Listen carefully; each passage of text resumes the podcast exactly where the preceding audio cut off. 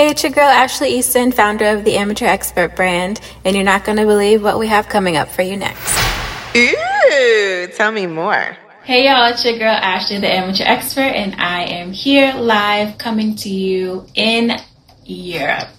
Hey, so I wanted to be the 30, the 30 second interview, and I had a really big interview that was scheduled a few weeks ago that didn't happen. So my good friend Tierra here has decided to help me out. She's going to be my 31st interview now. So welcome Tierra to the show. Thank you. And if you could please introduce yourself and tell the people what you are doing currently for work yeah. and who you are. All right. So hello, beautiful people. My name is Tierra Jackson. I currently am a financial analyst working at NBC, specifically in the focus features, I guess, business unit. And I'm in LA. Love it. Love it. So, when you were a little girl, yeah, what did you want to be when you when you wanted to grow up? Ooh. When I was younger, I wanted to be a juvenile defense attorney. But looking back on it, I think that I guess desire was associated with like my parents telling me that I'm a good arguer. Mm. and so I was just like, well, you guys keep like pouring this idea and this career path down my throat. So let me just do what it is that you say. So I never really, I guess, identified my likes and passions. Okay. I knew I like to help people. And I was like, well, if I like to help people and I see that like my brothers and sisters around my community con- are consistently going to jail, let me see how I can impact them in that way. And so I tried to do that. However, I'm now a financial analyst. So you see how that worked out. See how that worked out. So what was your idea of success during that time when you thought you wanted to be a junior, what? A junior? A juvenile defense juvenile defense attorney. um, honestly, money. Okay. So you Back then, it was, it was definitely like, you know, financial security. Financial security, having like this ideal role, um, something that was going to be, what's the word?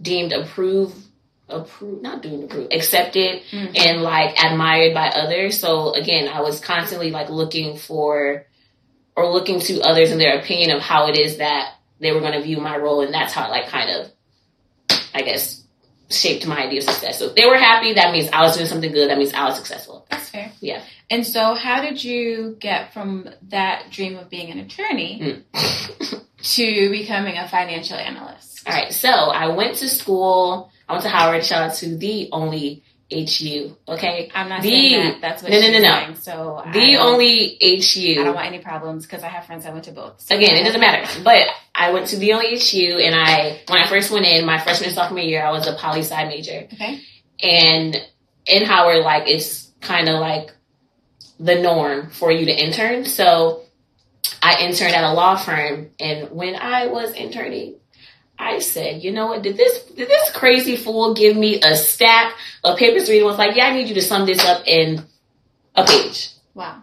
And this was daily. And then I started like googling statistics of people. Um, I guess how it is that they like being a lawyer. How hard is it to like mm. really reach true success as a lawyer and be profitable and make money, right? Mm-hmm. And girl, 90 I, I read that 90% of lawyers like their job wow. and then i was very unhappy okay and so i had to like take a step back and was like okay Tierra, what is it that you're good at when it comes to school when it comes to like people and i was like i'm really good at finance or i'm good at math okay and so my mom was an accountant um, she was good with money. My dad was an entrepreneur. He was he was good at all those things. So I was like, you know what? Let me see what finance has to offer. And I changed my major, went into finance, and I have stuck with it ever since. Okay. And yeah. so what is your idea of success now? Ooh. Success now. Well, one, I don't think success is there's an end goal to success. Okay. I think success is like an ongoing journey. I think there's no like actual destination to it, but I I just see success as like everything that's ex- inside of me manifesting itself out in the world somehow. Okay. So all of my dreams, all of my desires, everything that God has like called me to do actually happening.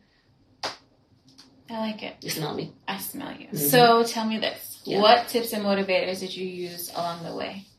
Along to, your journey to becoming a financial analyst? Like, what do you mean tips and motivators? Like, How did you stay on the path? stay encouraged during school or um, in your career? I think you also have an interesting, um, like you're on a career track. Yeah. So like, how did you decide to do that? And also like, what did you do to stay motivated during the Yeah. process?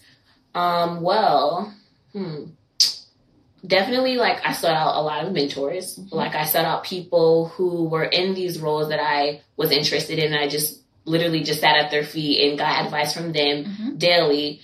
But then when I tell you God and the family was literally at the forefront of, of every single decision, every heartbreak, every like issue, every trial, every tribulation, like that was the only way I was able to stay encouraged because God kept reminding me of who I was, who I was called to be. And I was like, you can't stop because of this one obstacle. You can't stop because you had a setback. You have to keep going because there's so many things that I've, I've called you to and it needs to be manifested. So, yeah. So, bonus question: Where do you see yourself in five years? Hmm. no, this is important. This is this is this is good because now I have to think about this. Um, five years. Due to five years from now. Mm-hmm. Okay, you know, I'm like I'm gonna break things down, like where I'm gonna be living. I'm here for it. Okay, so Currently, you are. currently I'm in LA. I'm a financial analyst working for Focus Features. I don't think I'll still be working in corporate America. Okay. I will at that point, five years from now, hopefully, you know, I'm speaking into existence. I'm going to Yes.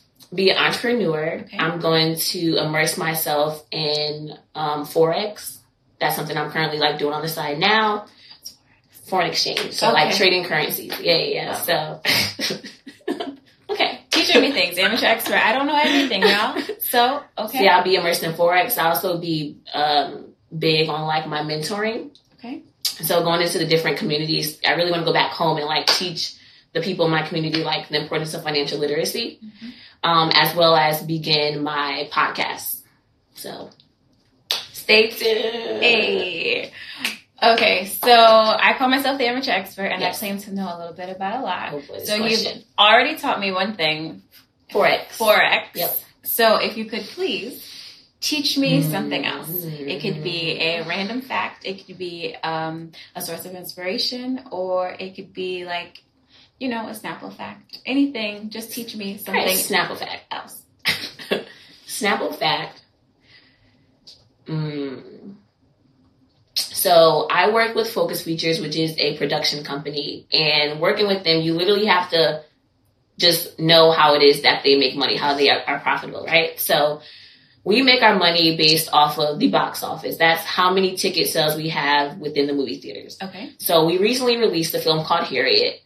Right now, I don't know how much it is. Let's say it's ten million dollars. That it to- That it to made. That how many? So no, no, not to make. How much it took? How much it took? how much it made in the box office. How much it made in the box office? Okay, So I'm back. people bought ten million dollars worth of ticket sales, right? Okay. And so we really received like a million of that. And that's because the cinema or the theaters, we call them exhibitors, Okay. the exhibitors, they take 53% of that. See. So we only get 47% of that. So let's let's just cut it 50-50. So we get 5 million. But then we have to pay 3 million to the marketers that we marketed. So you see how if you see how all these films are grossing like a billion dollars here, a billion dollars there, uh, they're not seeing nearly probably half of that. Okay, wait, I have a question. Yeah. So, who is financing the movie? Comcast. So, are they not getting a return on their investment? no, no, it's definitely a return. However, how do I put this? It's always going to be a return, but the way that we do it, we set a certain box office amount and we set a limit to the amount of spend we're going to have. And so if we, let's say we spend $5 million on the production of the film, Okay, but it ends up making fine. five. It ends up making like a hundred million. Okay, Half of that is fifty. Yep. Let's say half of that is twenty five. We'll receive the rest of that back. So we Okay. spent five. Yep. We have twenty five left. So we made a profit of twenty million dollars. Yep. I got that. I did the math, y'all. We made twenty million dollars on the film, and that's basically how we make, make movies or make money off of movies. Got it. So I was like, we only getting this amount of money back, and we made a hundred million dollars off the box office. What do you mean? Right. And so That's how that works. that is how that works. Also, Bridget was in here. Hey, Bridget. I Hey. interviewed her last week, I Hey, think. Bridget. And she said, I don't get Forex. It's so confusing. when I tell you it's something that you literally have to just sit and study. Like when I tell you I saw all the charts and all these different patterns moving, I was like, I'm I'm not doing this. But then I just saw how much people were making off of it, and if you really are interested in like making coins, go on YouTube University and teach yourself Forex because it is doable. That's how I learned, and go from there. Okay, so just one more time for those who don't understand what is happening. Me. Yes. Forex It's is trading currency. So you see, we're in Barcelona. See, Hola, ¿cómo estás? We're in Barcelona and we had to pay, we had exchanged the dollar for the euro. see. The euro, that rate changes daily. Yes. So let's say I have one dollar, I'm trying to make this as simple as possible. I appreciate you. I have one dollar. and dollar. USD. hmm And the rate to exchange a dollar for a euro is like a dollar four, Okay. right? Let's say I buy the euro, but then the rate goes up to like a dollar 36 in a couple of days. hmm Um, which I'm that means like it's literally So like stocks. No, Yes. because I bought at when it was low and now it's yes. high. Okay, okay, okay. so I'm okay. I'm making money off of my euro, correct. and it's just different pairs you're trading, like the USD and the yen, and then gold. Hmm. So, yes, YouTube University is great. so, but okay, but why would why would one do that? Do it.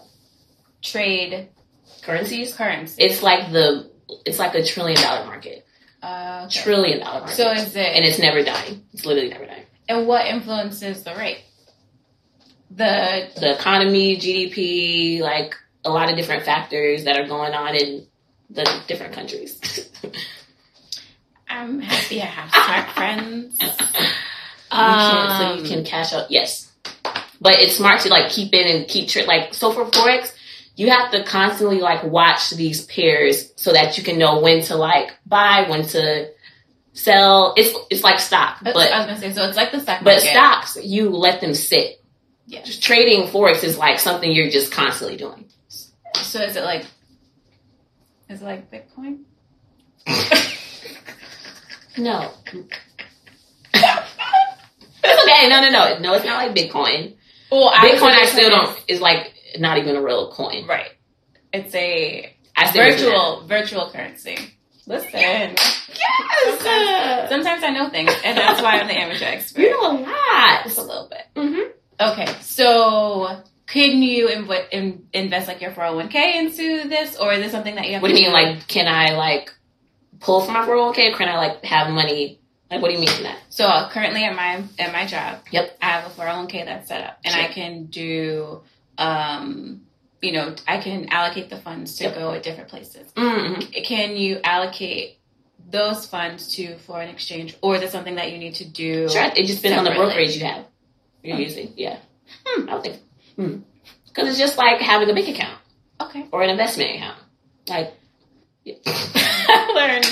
Okay, that's an issue. You can't be my friend and you not have stocks, you not have portfolio. No, I do. Who do you? Okay, what? We'll talk later. we'll talk on site, but you have to get me together. Yes. But I Yeah. do have two things. I have my 401k, Mhm. and then I also have an account on E Trade. Okay. Yeah.